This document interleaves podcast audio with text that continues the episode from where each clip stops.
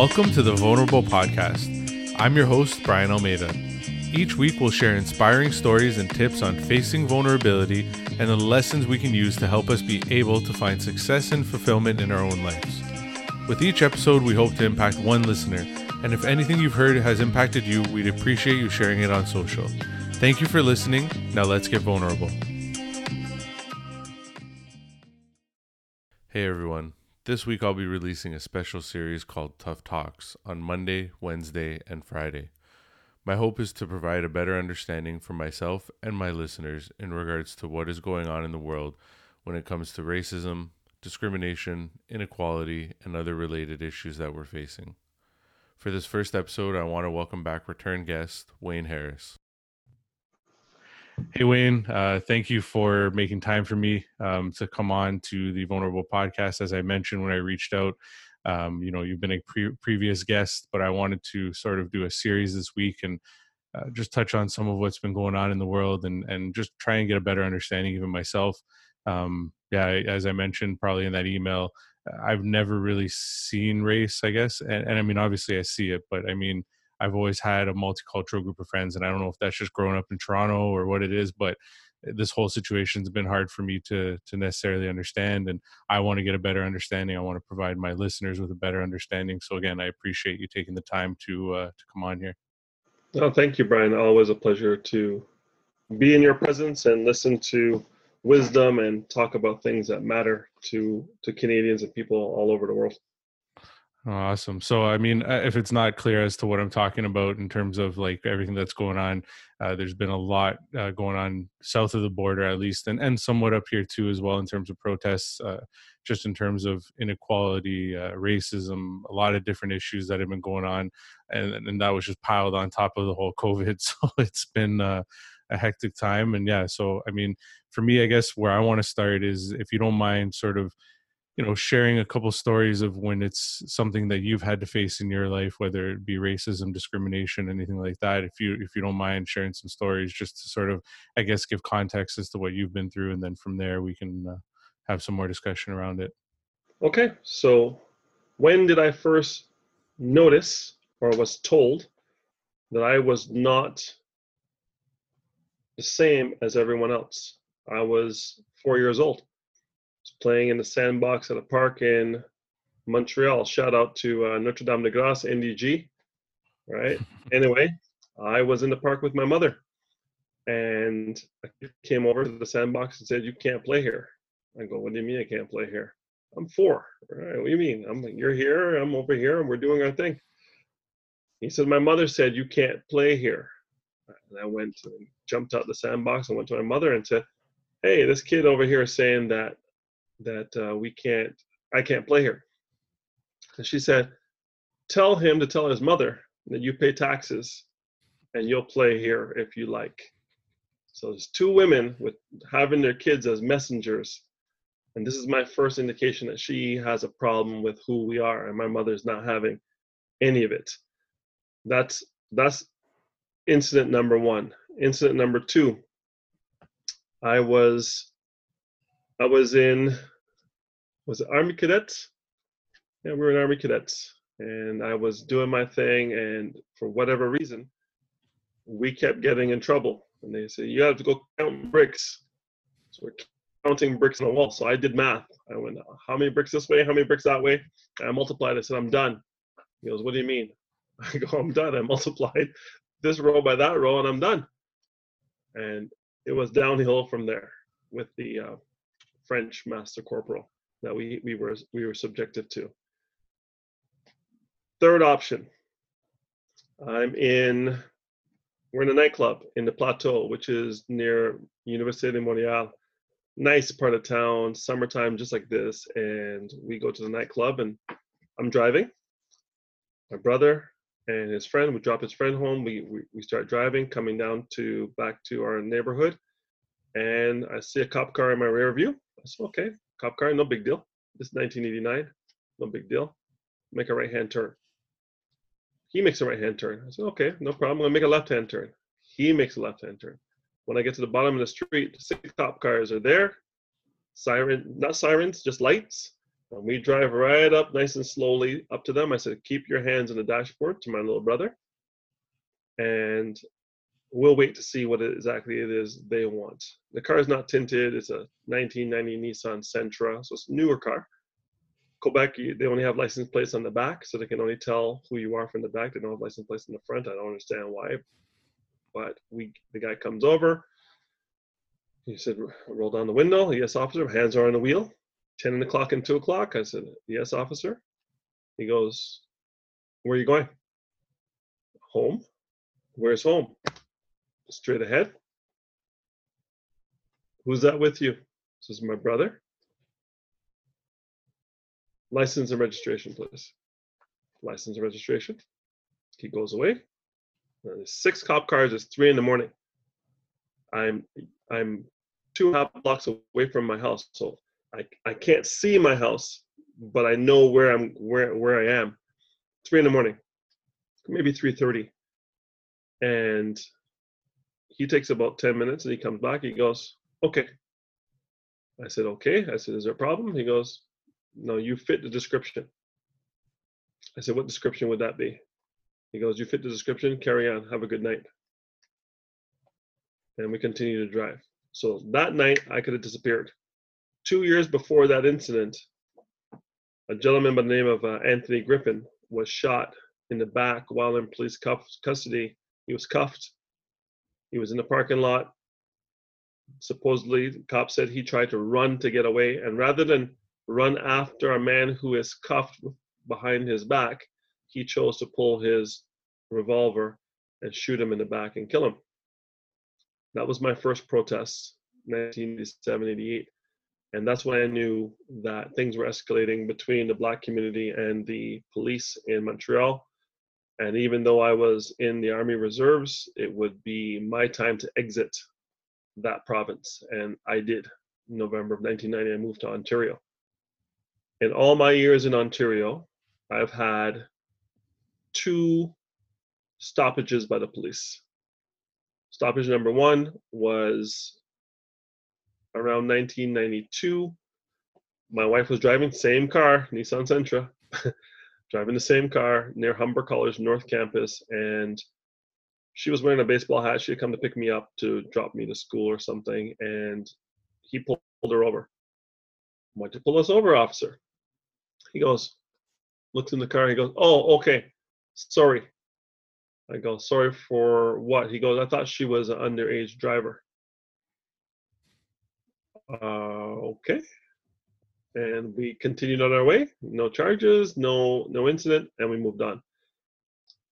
2008 or nine, I'm coming home. This is in Toronto. I'm dressed impeccably. It's December 23rd, coming home from our Christmas dinner with some friends at the keg. Had a couple glasses of wine with dinner, but I, you know, being a veteran of the drinking game, I start drinking water between every round and then start drinking water until closing.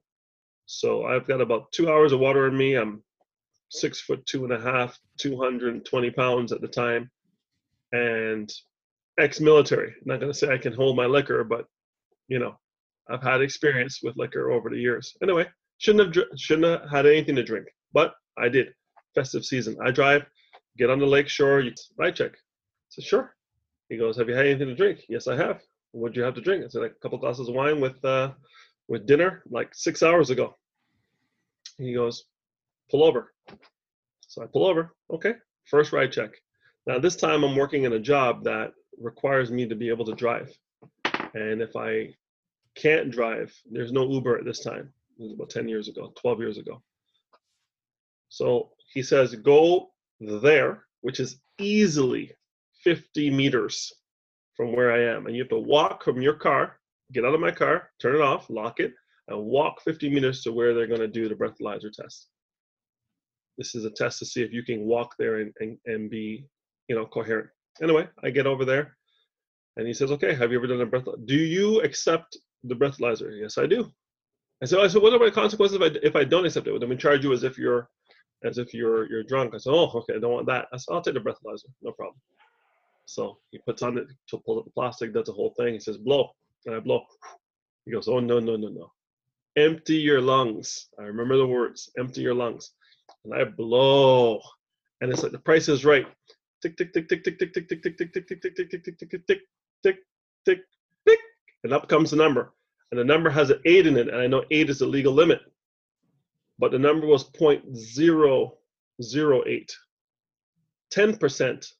of the legal limit.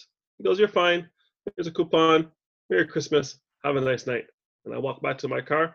I said, That's it for me with having drinks at dinner. It's over. I'm going to stay straight. And that's it. So, two incidents in 30, in 30 years in Ontario and um, a couple of incidents in, in uh, Montreal. Here's what I learned. When I became a professional, I was doing my thing in cybersecurity. I went to a company downtown Bay Street. I'm dressed to the nines. I get in the lobby, and the guy comes out of the room and he goes, Wayne Harris, to every white person in the room. Doesn't even look at me. And I stand up and say, I'm Wayne Harris. Now, here's something I learned about neurolinguistic programming. When someone likes you, the pupils di- dilate. When someone doesn't like you, the pupils pinpoint. And his pupils, he had ice blue eyes. I love blue eyes for the reason I can look right into the soul of a person and there went his pupils when he saw me. I said, "Oh, it's over. No deal today." We went in. He listened to me. He just kind of tolerated me, and he dismissed me. 24 hours after that meeting, I got a call from Bell to sell the same thing to the company, and the Bell guy had to buy it from me because the guy wouldn't deal with me. So, did it affect my professional career? Uh, you know, I did okay. I did okay. I could buy groceries without a coupon, but I can tell you it wasn't easy always being the only person of color in most rooms that I was doing and practicing my trade. All in all, I'll say that skill in Ontario, at least in the GTA, if you have skills, people will engage you. Even if they really don't like you, if you have skills and some kind of unique quality about what you're offering or who you are, people will still engage you. And I made a career off of being a little bit different than most of the other reps that were coming to talk to people and a little more engaging almost an, uh, an over an over uh, indulgent in emotional intelligence to make people feel comfortable with giving me that one million, two million, three million dollar purchase order. Because somebody didn't want to give it to me, but my offerings were too strong and my case was too tight and if it didn't give it to me, it would say something more about them than about myself and my ability to do the job. And that was the tightrope I had to navigate above and beyond hitting your number, hitting your quotas, being a nice guy, doing things ethically. There's always that extra that you can't explain on a resume, you can't explain on a LinkedIn profile, you can't explain in an interview, but everyone knows the elephant's in the room. But no one is discussing the elephant. And that to me is more insidious than the police pulling me over. It's more insidious than the kid in the in the sandbox. It's more insidious than the guy in the army who just like he had he had two two stripes and I had one and he was going to use his stripe against me. That's petty compared to when you're trying to feed your family, trying to live your best life, and people are just attempting to make it a little bit harder. They're creating friction when it should it shouldn't be any. Because I've seen people with half my credentials and half my skill, and I'm not being, um, you know, I'm not being a braggart, and I'm saying that I am somebody who is. I've done. I've paid my price in terms of my skill and my profession, so I know what I bring to the table. I've seen guys who were pegged to be my boss that I'm like, it's bizarre how you are even here. You have. I'm not saying paper means anything, but paper means something in some industries. And these people had zero paper, but they played in the right hockey league. They they they were scratch golfers, and they they had cottages on the same lake. And I had, I didn't have any of those things, and they would get promoted.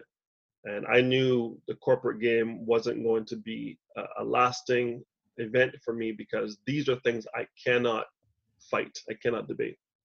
So, all in all, um, from a historic point of view, for me, it hasn't. You know, people are gonna say I, I, this is gonna be playing back, and people are gonna say, "What did you say?" I said, yeah, for me, it hasn't been that terrible. It hasn't been that terrible. All in all, those incidents are on one hand, maybe one hand and one finger. I can't say the same for a lot of other people, but for me, it hasn't been that bad. The discrimination I've faced, I've seen it um, coming, and I've usually had ways to mitigate it. But maybe I know people with with who are younger than me with lesser talent that are vice presidents today. So the opportunity cost of of being a person of color has been there because I might have been tapped on the shoulder in larger companies to become a dot com millionaire. These guys were getting picked by companies in the United States, not because they were the best guys, but because they looked like the guys who were picking them. And they would come into companies and the company would get bought or it would go public and these guys would IPO. And I'm like, why can't I IPO? Why why can't one of the top 10 guys in this industry never get selected by an American company or Canadian company to be the lead sales guy for a company that's going to go public? And none of my friends that look like me got that opportunity. But there are a lot of guys who didn't look like them, who were half as skilled, who all got an opportunity to go dot com. And that's just the way it is. Yeah. So the first thing that I think really stands out to me about that that whole conversation, all that all the stories that you shared, and, and thank you for sharing those, is the fact that like I have a pretty good memory, but you literally can remember like to the year of each time something like that happened to you. So as much as you said at the end, like you know that it hasn't been too bad for you, I think the fact that those things are sort of burnt into your memory tells me that they're bad enough. I mean, because I, again, you know, I have a pretty good memory, but I can't remember any times in my life where it's something that uh, I don't know if traumatic is the right word, but something of that sort of extreme happened that I now cannot forget about. I mean, like four years old, that's fairly young, and and at four years old, I'm sure it really didn't even make sense to you because again eh, for eh, as children we again we don't really i don't know again i don't know if we don't seeing seeing race is not the right word to put it but I, I, again as a young kid i don't think i ever looked at another kid and was like you're different so we're, we can't be friends because i've never had that issue and i grew up in ontario so like i said maybe that's just part of, of growing up. Well you have to think about it. There's there's there's overt racism racism and there's covert racism and then there's microaggressions so I didn't talk about the microaggressions because those are daily. Like even when I'm in, so I was working for a large uh, big four company and I was a senior manager. I was the only senior manager of my culture in this particular service line, which was risk. They flew me to Montreal to go train the Montreal team, whom I had spoken to on the phone many times. They had flown down to Toronto and I met them. I fly to Montreal. I get to Montreal. I go to Place Ville Marie, which is the, I guess, the preeminent buildings in downtown Montreal. I go to the floor in the building and I come into the lobby. Again, tight, navy blue suit, white shirt, cuff links, fresh French cuffs, red tie, you know, battle ready, no facial hair, everything perfect. Shoes, shoes, military shine. And I walk into the reception area, and the receptionist looks up at me and goes, We? I go, I'm here to see uh, Marcel Lebel, who was a partner in Montreal, who I was training, by the way. And she goes, Why do you want to see him? I go, I have a meeting with him at nine o'clock. She goes, You have a meeting with Marcel Lebel? I said, I have a meeting with Marcel Lebel. She goes, You might have the wrong area. So I go into my pocket, and I pull out my business card that says Senior Manager Deloitte and Touche, which means I'm at least six levels higher than she is in the same company. I said, I might have the right business and the right company. He's the right person I need to talk to him right now. Oh my God, Mr. Harris, so sorry, so sorry, so sorry. She goes back into professional mode and her, her English is better than it was before. And I could have spoken French. I mean, my French is, is terrible, but I could have greeted her in French and and done and done the, those sort of things. But I'm from there. She doesn't know I'm from there. And when I hand her the card, she says she sees Wayne Harris. She she assumes I'm from Toronto, and she changes. She doesn't know I grew up three kilometers west of where she is right now, and and it's not in my best interest to tell her so because she'll treat me differently and better because she thinks I'm from Toronto. Right? So these are the things I don't mention because is that racism? Is it microaggression? Is is it prejudice? I don't know. Did it affect me? Um, I mentioned it to Marcel. He had a conversation with her because I wanted to exercise my authority to let her know that if he's a partner and I'm one level below him as senior manager, you should have more respect for people of, of color because there are senior managers that don't look like you. It's the only reason I told Marcel. And he's a great guy. And I told him about it. And I told Pierre, uh, another another uh, French partner, and these guys they were livid. They were pissed.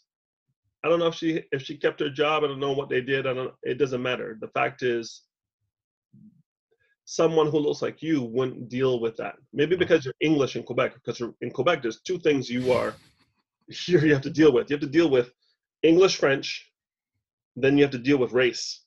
So by moving 525 kilometers west, all I had to deal with was race because I got rid of the language issue just by driving 525 kilometers west. So my odds went up 100% in my favor just by moving to Ontario, which is mm-hmm. why I moved here well, it should never have to be that there there should be any challenges to be honest. Like there shouldn't be should, in my opinion there should be zero. And, and i know that's unfortunately not the truth but it, shouldn't matter whether you're 525 kilometers one way or the other.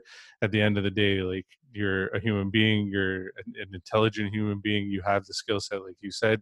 So none of that should really matter and it's unfortunate that that it does for some people and that some people are so i guess caught in in just seeing things and and i know it's it's going to sound uh, kind of odd but black and white like you know they they see things one way or, or the other. It's there's no in between like there's just no for that lady there was no potential that you were you know a, a, person important enough to see the person that you wanted to see simply well actually we don't really know but we can assume that simply because she just didn't assume that you could have that sort of level of job or or that importance to to see that person right i mean back in the day i would wear a blue blazer with gold buttons i had a pair of gray dress pants wear a white shirt and a red tie I had to stop wearing that outfit. My blazer is at the back of my closet. Why? Because a blue blazer and gray pants says security guard. So people started asking me for directions everywhere I went. Excuse me, sir. How do I get to to TD Tower? Excuse me, sir. How do I get to RBC Plaza? Excuse me, sir. I'm like, what? Oh, navy blue jacket, blue pants means security guard, and I'm six foot two and a half, and I'm black. I must be a security guard. Never wore it again. All my suits you'll see me in are you see on Instagram and Facebook, every color of the rainbow. Why? Because if it didn't have that color and pop, if it's too navy blue or too black, I'm a security guard, so yeah. I can't do it. My ties have to pop. I have to wear a pocket square. I have to do things that, that let people know, even in downtown Toronto, under the shadow of the CN Tower, let them know I'm not a security guard. Also, my glasses are white, they're not black. I, I do a little something to add a little flavor to my to my wardrobe because if I go too conservative, I automatically get regulated to security guard. It's bizarre. I mean, in some ways, yes, but I think in other ways, not so much. Because again, I think it's just these. Uh, the one thing I'm, I, I guess, the word or the the saying that's coming up is something that I've heard about um, you know, on, on other podcasts or read about it is unconscious bias, right? Yeah. We, we, a lot of us have unconscious bias. We assume, you know, one thing. I mean, as a small example, and it's nowhere near the same comparison, but I can remember at least a handful of times where I've walked into a store and I've had somewhat of the same colors as an employee, and somebody walks up to me and asks me if I work there. So, I mean, the unconscious bias is there, but in your case, it's, you know amplified because of the fact that somebody's just assuming that it's a, a, different job it's not necessarily you know that that you're wearing the same color as your uniform well i guess the security guard's uniform but it's um yeah again it, these are things that i can't imagine ever having to deal with and i've never have dealt with them to be honest so I mean, it's and that's what I mean. It's it's hard for somebody like me who, like I said, grew up in a very multicultural school in a very multicultural system.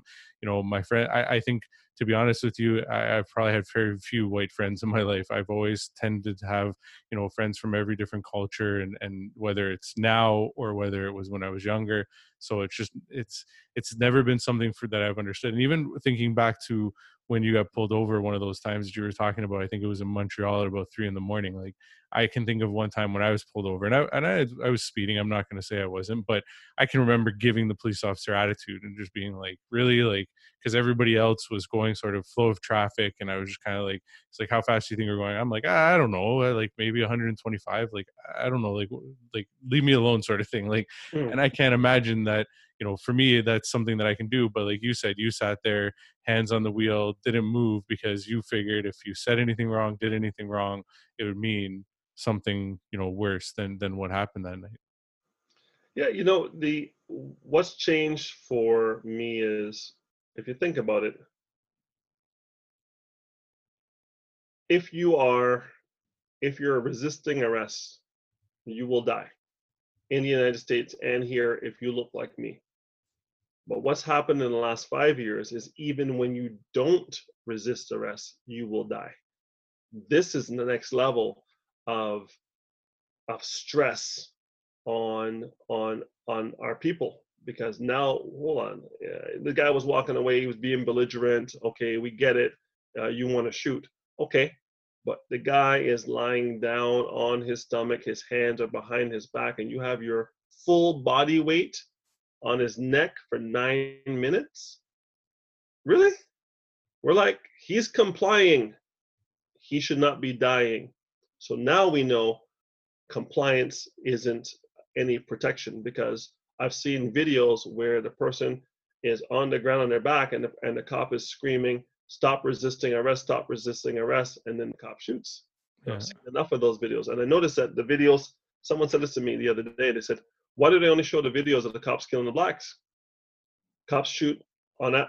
Cops shoot absolutely more whites than blacks, but the black death is publicized and shown all over the internet because it's almost as acceptable behavior and it desensitizes us from the death. Because if you think about all the people that are shot by all the white people or non-black people that are shot by cops, you never see it on the news. You only see the black death. So it's like, hmm, that means Black Death is normal for the police, which is why when they don't get convicted, people burn the village. But the cops are killing everybody. They just publicize ours because ours has been desensitized. Michael Vick spent more time in jail for killing dogs than cops have spent in jail for killing blacks. Just to put things in perspective. So when black life is that cheap and you're a black man and you have a black son, you you it causes a level of anxiety that that um, I can't explain to people who don't have black sons. I understand their sympathy, but they can't empathize. And when he wants to go out, and I've raised him to believe that he is, you know, you're Canadian, you're born in Canada. I was born in Canada. You're Canadian, you're second generation Canadian. So you have the right to move around freely. No, you don't. Because if you wear a black hoodie and black jeans or black running shoes and black pants and you walk into square one and the alarm bell goes off, you could be minding your own business. You're going to get tackled, not because of anything other than your race. So he has to be mindful of that. He went through and navigated four years of university and came out fairly unscathed. But when I think about about what he's going to be in store as he go, tries to navigate 30 years of corporate Canada, how he's going to be perceived because he he's a different beast than me. I'm I'm a little more rough around the edges because I've been on my own since I'm 19. He's been living the 905 suburb life, right? Square one, Dad, can you drop me here? Dad, can you drop me there? You know, he's been living that life. I was like, what time's the bus coming? And let's get to the stop. That's how I grew up. So he he is very very sensible. He's very very in tune with it. He has friends like you of all races and cultures and creeds, and they celebrate each other to a point. But there's still a very um, there's a pressure on him that he's he's not black enough, whatever black enough means. And it's interesting because they expect him.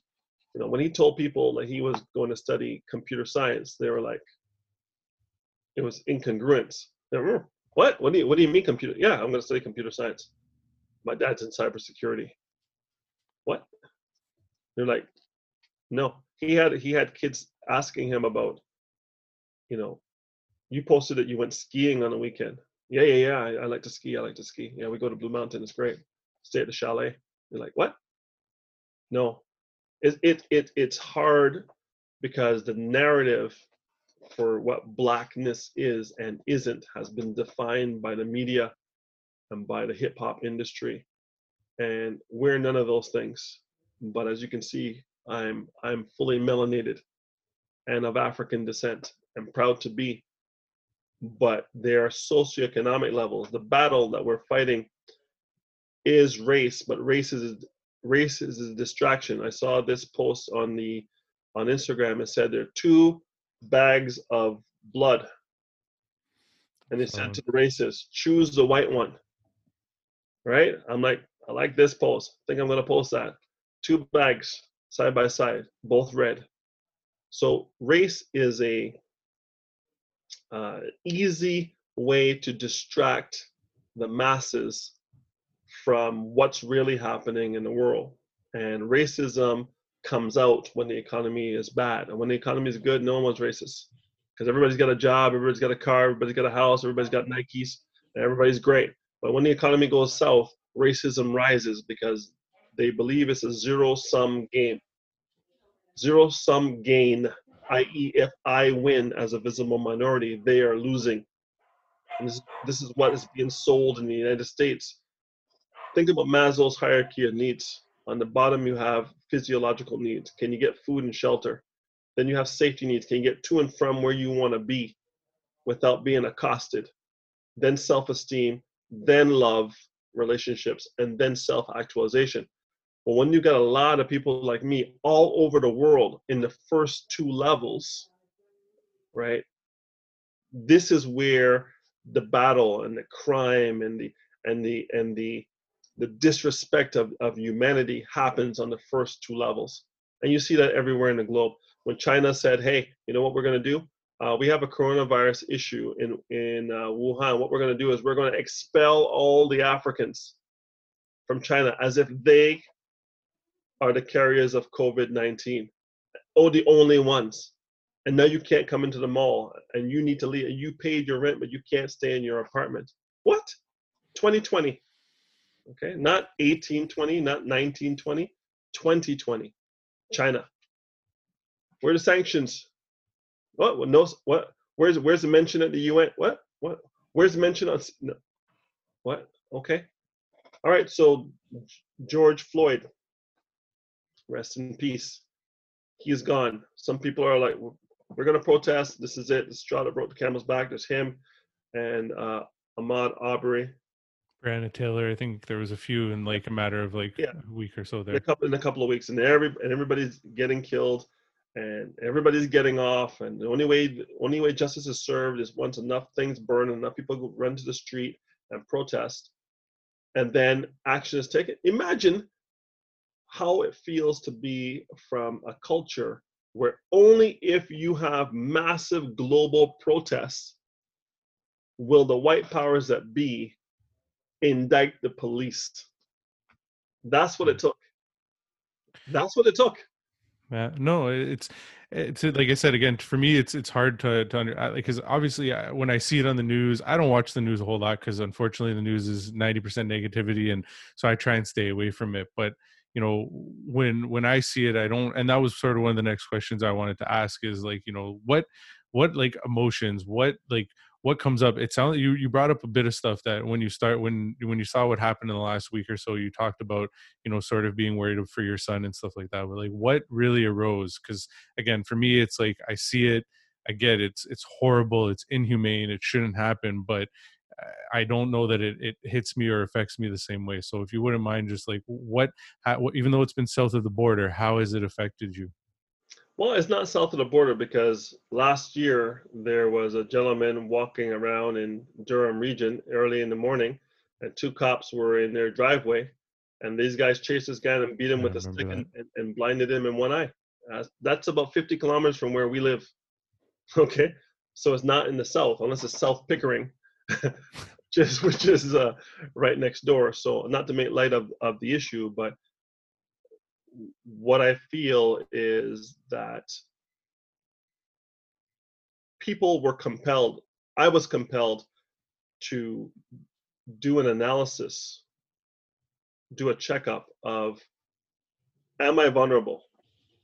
Am I vulnerable here where I live? Is my son vulnerable here where I live? From the authorities that are paid to protect us, are we vulnerable? And the answer is yes. Is there oversight?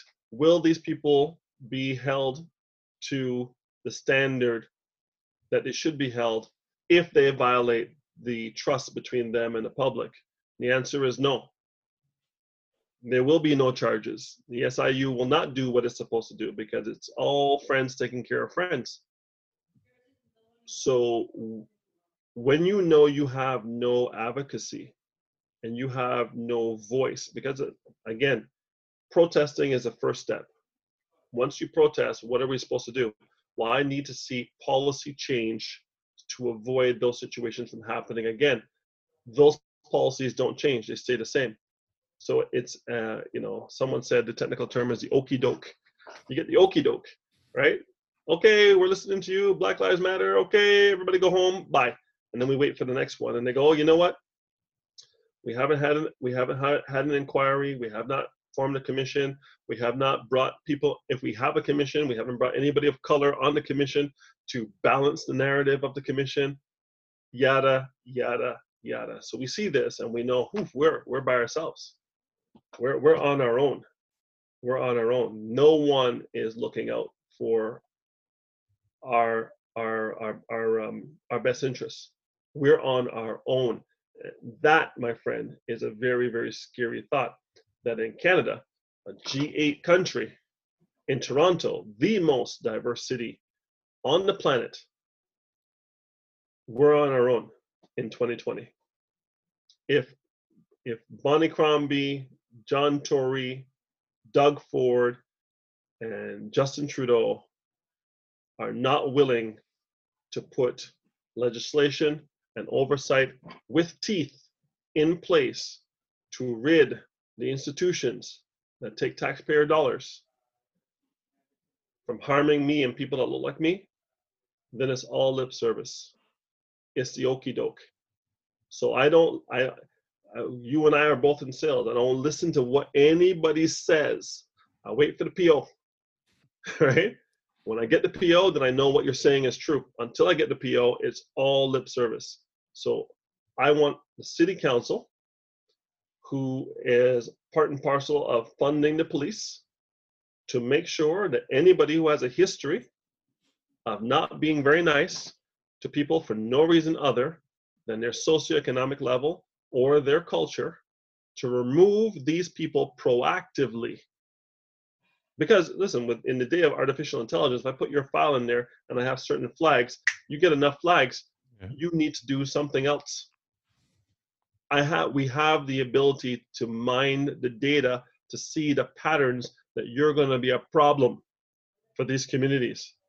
But proactively, we're not doing anything because we have a very strong union, we have a very strong lobby, we have a very strong advocacy of people who like things because there's a lot of jobs, a lot of industries that feed off of the negative elements in society. A lot of them, especially in the United States, is privatized prisons, bail bondsmen. All yeah. these people get paid for keeping things status quo. And all these people contribute to campaigns for people in Congress and Senate to maintain the status quo. So Canada, from that perspective, isn't as evolved in their insidious nature of of preying on the on the poor and unprotected. But we can move in that direction pretty quickly. I mean, you have to look at how we treat blacks and how we treat aboriginals, natives in this country. Treaties are just suggestions, they don't mean anything. Whenever they want the land, they just go and get it right? It's unbelievable. So we we we are in a glass house. We can't throw stones at, at what's going on south of the border because we have our own issues that we don't see in Toronto. But talk to anybody who lives in Hamilton, or talk to someone who lives in Caledonia, talk to someone who lives in areas where there are natives, um, Aboriginals, indigenous. I'm trying to find the word indigenous yeah, yeah. people right next door to them. There's tension there. And and this is this is this is the echo of colonialism. It's the echo of eugenics. It's the echo of systematic and institutional racism. And although I have ascended, I am in the minority. I'm an outlier. A lot of people that look like me are still suffering from the echo of not having the care that they should have received, financial and otherwise, um, over the years. Think about this: a soldier goes away to war, comes back, and they have PTSD for the rest of their life. Four years. What about 400 years of enslavement and then freeing you with no money? You can't read, you can't write, you have no money, you can't own anything. And that was just 150 years ago. I'm in my 50s. Yeah. You understand? So 1895 in the United States to 1965 and 1965 to today. Those are the three. Those are the three categories of of um, of existence. We're only 50 some odd years on an equal playing field.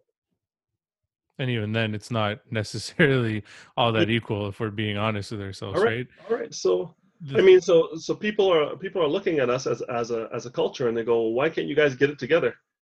what tools would you have to get it together? How, it's like, I, I, it's baffling, but pe- people are, people are wondering, you know, why can't you just like stop, just stop for a second, make a decision you're going to learn how to read. In a area where the schools are terrible, where the books are terrible, where the internet access is non-existent, where the computers are shared by 15 kids that kid finds a way to get out but against all odds i'm i'm i'm struggling to find a way to fix it i just don't know if there's enough manpower and enough um, energy to want to do something because it's easier to just marginalize and and imprison than it is to try to fix the problem because you can't fix a problem during one presidential cycle. Mm-hmm. Yeah, four it's, years. Yeah, four years for 400. it doesn't work. Yeah, it, it, was a problem created in 1619, and it's a problem that they ended in 1895, and the echo of that problem is going from 1895 till now. Because if you if you have a great grandmother and she was a slave, and the grandmother was an, was a sharecropper, and your mother learned everything from her mother and her grandmother, and then you come along. Where are you getting your example from?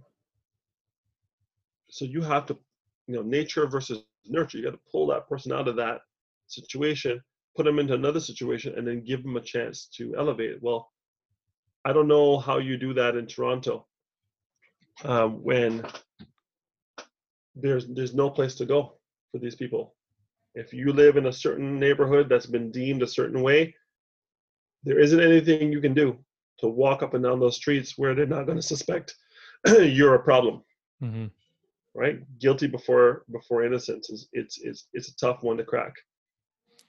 One thing that I want to uh, touch on a bit um, is, is, that you mentioned a few minutes ago was sort of being proactive. You mentioned like you know that we could go through sort of records and start picking people out but i think even aside from that eh, just being proactive period I, have heard a lot of things um, in terms of having training implemented where we can sort of now either whether it's training or even just uh, testing of some sort where we can sort of make these decisions before uh, you know somebody's employed or or you know and, and i guess we're talking mainly about like police forces here but rather than them just sort of being able to here's my resume you're employed finding ways to make sure that you know we can either test them to, to see if there's any maybe pre um, uh, I don't know. I'm trying to figure out what the word is here, but if there's anything where they've already have maybe uh, some discrimination that's already underlying, it's something that's they've already that, that's already within them, or even if it's again some sort of training that desensitizes. Because I think, like you said, a lot of it is the fact that you know with the media and everything like that it sort of it, it trains our brains to think a certain way right and if Right. you're a police officer and that's happening and then you're supposed to be like serving and protecting like you said but yet you're you're being you know uh, i guess the word I, you're having like these mind games played with you i guess in a sense it's that much harder now to then sort of keep yourself with a level head when you're going through these moments and again like i said you know if we talk about right now in particular you've got the stress of 20 other things with the economy and covid and everything and now you're going to have something else that's sort of you know messing with you and you're trying to keep that clear head. So i think proactivity is is definitely one thing. Is there anything else that you can think of? And i mean you mentioned a few things there but is there anything else that you can mention that you can think of for the average person? I mean you're you're talking politically which uh, like you said it could take time right? I mean a four year presidency or four year as a prime minister it's not a lot of time even if you get another term and another term there's still you know a hundred other issues right is there anything that is just a, you know myself or anybody out there that's listening to this would you say there's anything that we can do or anything that you can come up with that we can do to either understand the situation better help with the situation whatever it might be No, great question. And uh, again, I appreciate you giving me a form to voice my opinions. And they're my opinions. I don't speak for the black community. I speak for Wayne Harris and this household that I'm in. What I believe is simply this. You know, definition the definition of insanity is doing the same thing and expecting different results. And all levels of government seem to be insane. Right? I know that the the the powers that be are looking for an easy solution that will get the soundbite to say that they saved the day. But this is I, I'm tired of people focusing on symptoms. Right? Symptoms. Don't you don't focus on the symptoms, you focus on the cause. And the cause nobody wants to come to terms with because the cause is deep rooted into the fabric of who Canada claims it is. Doug Ford got on TV and said there there's no there's no racism in Canada last week, and he had to retract that and and, and then give us money uh, after we we you know we we went off on him on on on Twitter and online just to make that statement. Uh, with all his handlers, PR people, all these people, he could still make that statement. It, it, it speaks to his privilege to do so. mm-hmm. Okay, so here I am in Canada, one of the greatest countries on the planet, love my country, and I want Canada to love me. I don't want people who've been here telling me where where where are you from? Where where I'm from? I'm from Montreal. Where are you from? Right? Well, no, no. Where are you from? From now, my flags are here representing my my culture from the back. The Canadian flag is too big, right? but this is who we are this is this is where our foundations are but i'm canadian born and raised so i want to be respected at the same level as anyone who's been here. We have canadians that look like me who've been here 10 and 11 generations in nova scotia new brunswick and ontario. And they don't get the respect that they should. They've been here 10 generations but there are people who've been here too that believe they're more canadian than them. So we need to stop lying to ourselves and stop the delusion and come to objective reality and deal with what's going on. There are some imbalances economically and socially. We need to fix those. I'm not going to blame it all on society. We have to make better decisions as individuals. I will not judge the police as a monolithic entity, nor should they judge me as a black male as a monolithic entity. I judge each policeman, policewoman as an individual, and they should judge me and everyone who looks like me as an individual. And we'll have a better time of interacting with each other. That's the first ask. The second ask is economics. Economics, economics, economics. Those of you who don't look like me that believe that we should have a fair shot in this country should work with us, should hire us, should mentor us, and should give us as much a shot as anybody else. And if we perform, give us more shots. And if we don't perform, let us know why, and we'll try to do better next time. All I want to do is be able to compete and be treated fairly. That's it. I'm not asking for any favors, right? Other cultures have been um, given reparations for what they endured. The Japanese, the Chinese, the indigenous people have all been given reparations for what they endured. Some for as little as four years. Some of the cultures for uh, in foreign foreign countries, they were given countries as reparation. They were given a country as reparations for six years of their of their um, of, of their situation. 400 years, zero. Yet here I am on the phone with you, on the Zoom, having a conversation, living in the suburbs, doing my thing. So it's, you have to look at not where people are, but where they came from, and judge people on an individual basis, and don't have the the criteria sliding one way or the other. I understand there's unconscious bias. That's fine. But if the unconscious bias affects me negatively, that's when it becomes racism. I don't care if you like cheesecake and you don't like strawberry cake or strawberry shortcake. That's a prejudice. But the day you don't hire me or let my company work for your company or with your company because of your cheesecake versus strawberry shortcake issue, then it's racism. It's only when you act on it negatively against the other culture is when it becomes racism. Unconscious biases may be able to fix them, maybe not. I'm not here for that. I'm here that when you want to weaponize your unconscious bias or conscious bias against me, that there are systems in place at all levels of government to wipe that out so you can't affect me negatively. That's what I'm asking all levels of government to do. And that's what we need to advocate for as people of the African diaspora.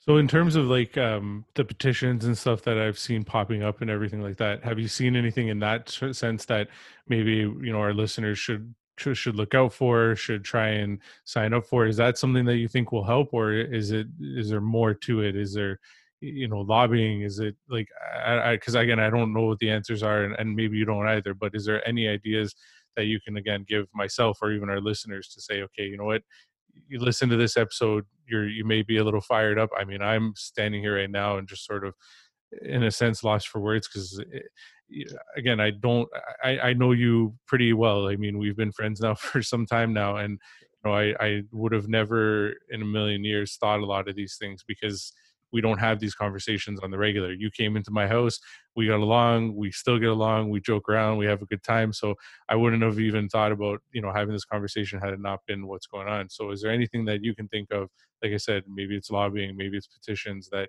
that yep. we can do um, aside from just having these conversations? Right. So you know, just like we, when people get shot in the United States, we say thoughts and prayers. You know, they have a they have a mass shooting, thoughts and prayers. It's not about thoughts and prayers anymore. It's about policy help us put policies in place to stop what is happening in the states from jumping the fence and coming up here. Put help us help you to help us if that makes sense. Mm-hmm. so what what i'm basically saying is this for those of you who are not affected by by racism because you come from a culture that is, is not coming your way that doesn't mean racism doesn't exist. It just means it doesn't exist for you. So what i want you to do is I want you to, enlist and have dialogue with people who are of color and ask them, ask them, what can I do to help? And then when they tell you, if it's reasonable, do it. Do it. How yeah. How about that? So simple. No, no list of resources, but just you know, everybody has somebody who who is culturally different than them. Ask them genuinely, and when they give you an answer, be prepared to either do it or help them enlist resources to do it. And then we all win. We all win. I think it's the, the what I'm taking away from that is it starts small. Like we don't have to do anything huge. I, I don't have to tomorrow walk over somewhere and, and hand them thousands of dollars and say, "Here, this is you know my way of helping." It, it can be something as small as uh, starting a conversation, and then from there, like you said, what's the next small step? Whether it's a petition, whether it's lobbying, whether it's whatever it is that we can do to help. Listen, when you're in, when you're someplace where everyone looks like you and no one looks like me, and they start saying things about people that look like me, and you're in that room, your silence, your silence is unacceptable. We, we no, you're not an ally if you don't say a word. You need to call, you need to check that person, check that person, and let them know they're going to continue to be checked. Don't be an asshole, and don't allow assholes to thrive in your presence. That's just doing that. We could solve a lot of problems in this country and other countries if we just have the good people check the bad people. If the good cops check the bad cops, we'll have less bad cops. If the people who are not racist check the people who are racist, we'll have less racists. It's pretty simple. Yeah, no, like I said, it, it's it's a simple start, right? It, eh, but we got to start. That's the key. It can't just be something we continue to talk about and nothing happens. I want to try and, and, and finish this off here in a couple of minutes because I want to respect your time. But. I want to try and finish it off on a slightly lighter note if we can, because I mean that this has been a pretty heavy episode, which I expected. And and again, I'm still really happy that you know in such short notice that you decided to come on and support me in doing this. Because like I, I just want to do my part, whatever small step it is. If it's releasing a podcast series, and you know wiping out my guests of this week whatever like it's uh, my i need to do something and this is what i felt i could do. But to sort of go on to that later note i guess if we can you know i'm just trying to think okay for me like i said it wasn't that hard for me to reach out to you and be like wayne you know here i am. I'm not feeling that comfortable. What's going on? I don't really know what to do. I don't really know what to say because i've never really dealt with these issues. But if if you're somebody who's out there right now and you know if you could is there an icebreaker or something that you can think of? Is there something like you know it's funny the whole like part of the time that we've been talking i've been thinking about like food right? Food's been a huge icebreaker for me. I love Caribbean food. It doesn't matter where in the Caribbean it comes from. My mom's one of my mom's best friends, Trinidadian. I've had Jamaican friends. Food has always been an icebreaker because I can talk food with every different culture, and, and it doesn't matter, and it, and it brings us together. But I don't know if that's the the best example. But the point is, is is there anything that you could sort of maybe for somebody that doesn't have as many friends from different cultures or has an uncomfortable time sort of starting these conversations is there any sort of things that you can think of that could be an icebreaker that could you know maybe help people out just to sort of get that conversation started so that we can get to that next step? Yeah it it starts with questions and not statements. And the first question you should ask is you, your statement starts with i see what's going on in in in the world and in certain communities, including your own. And I I I feel badly about it. How can I help?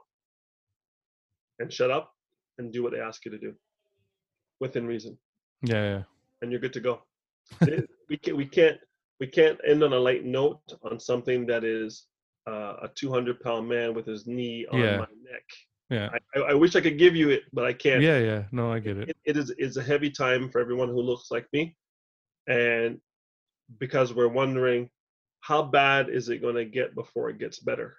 This is this is the beginning of of of, of a change. Just like covid is the beginning of a change this is the beginning of a change and no one knows what that change is going to be and people are not scared but people are weary of the of people talking and not doing. We have to hold people to account. So how can i help that's all I would say. Hey, I see, you know, if if if context is, you know, knowledge is king and context is queen. So if if it's not the right time and the right place and the right person, it could go wrong. So I suggest you just continue being a great person, continue being open and honest, and when the opportunity presents itself, you can say that you how you're feeling and say would you mind having a conversation with me about something that's very sensitive as it relates to uh, different cultures and if they give you the green light then you can have your statement as your icebreaker and ask how you can help and you should be fine but don't assume everybody has this as part of their agenda because they look like me they may not mm-hmm. and if they don't then it's going to come across as disingenuous yeah. Okay. Uh, yeah. No. Cool. I, I, think the the one thing that you said there that I think is what could maybe be the icebreaker that we can pull out of that is maybe start with a simple "How are you feeling?"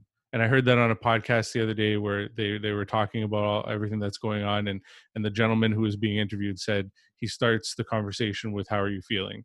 and that might be our simple way of starting the conversation how are you feeling and then from there see how open they are to continue the conversation but again wayne yeah. like i said I, I, I totally understand not finishing on a late note i was just trying to see if there was something we could get there but i, I get it, it it's, i want to give it to you boy but yeah it's a, it's a heavy yeah, it's a heavy topic and and I get it. And but like I said, I I appreciate you a ton, man. Like like I said, I reached out to you. I think what yesterday morning and said, you know, do you have time for this? Um, you know, I I just like I said, I was just trying to think, what is it that I can do? I don't have a huge platform.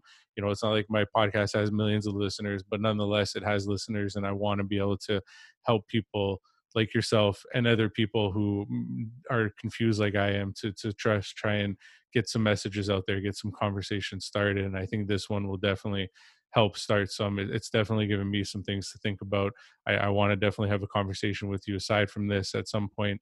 Um, you know, maybe not as long, but just a shorter conversation to food. say what can I do. Since COVID's over, food. Yeah, we'll go, for, go for some food. Perfect. Sounds like sounds like a plan to me. I, appreciate, I appreciate you. I appreciate the platform. I appreciate what you're trying to do and what you're doing and you know what you're taking action and you're asking questions and you're learning and growing and that's what it's all about brian almeida 2020 june 7th is better than brian almeida june 6th 2020 because you're doing things to stretch your brain change your perspective and learn and that's what more people need to do is learn about how we got here not about what's happening here how do we get here and what can you do to undo some of the things that other people are saying uh, nothing I can do about it. Yes, you can do something about it.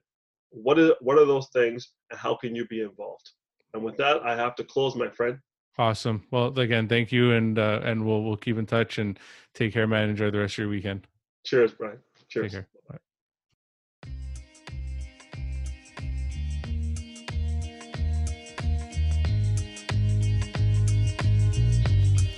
Thank you for listening.